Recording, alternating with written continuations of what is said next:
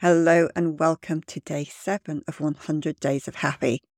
Today, it's about finding something to look forward to, choosing something that you are aiming for by the end of the day. So, for instance, Thursdays during the summer, here where I live, is the visit of the ice cream van, and he makes his own homemade ice cream, and it's absolutely amazing.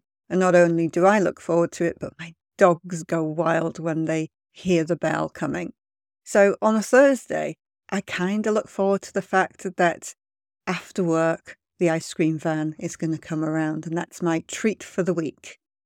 But we can choose a treat for any day of the week, for any hour of the week. So if you've got a big task to do, think of something that you can reward yourself with. It doesn't have to be food or drink, it can be something, even if it's 10 minutes sitting in the garden, just being with yourself whatever it is for you. So think of things that you can treat yourself to, look forward to throughout the day, and use them and choose happy. I'll be back tomorrow. Thanks for watching.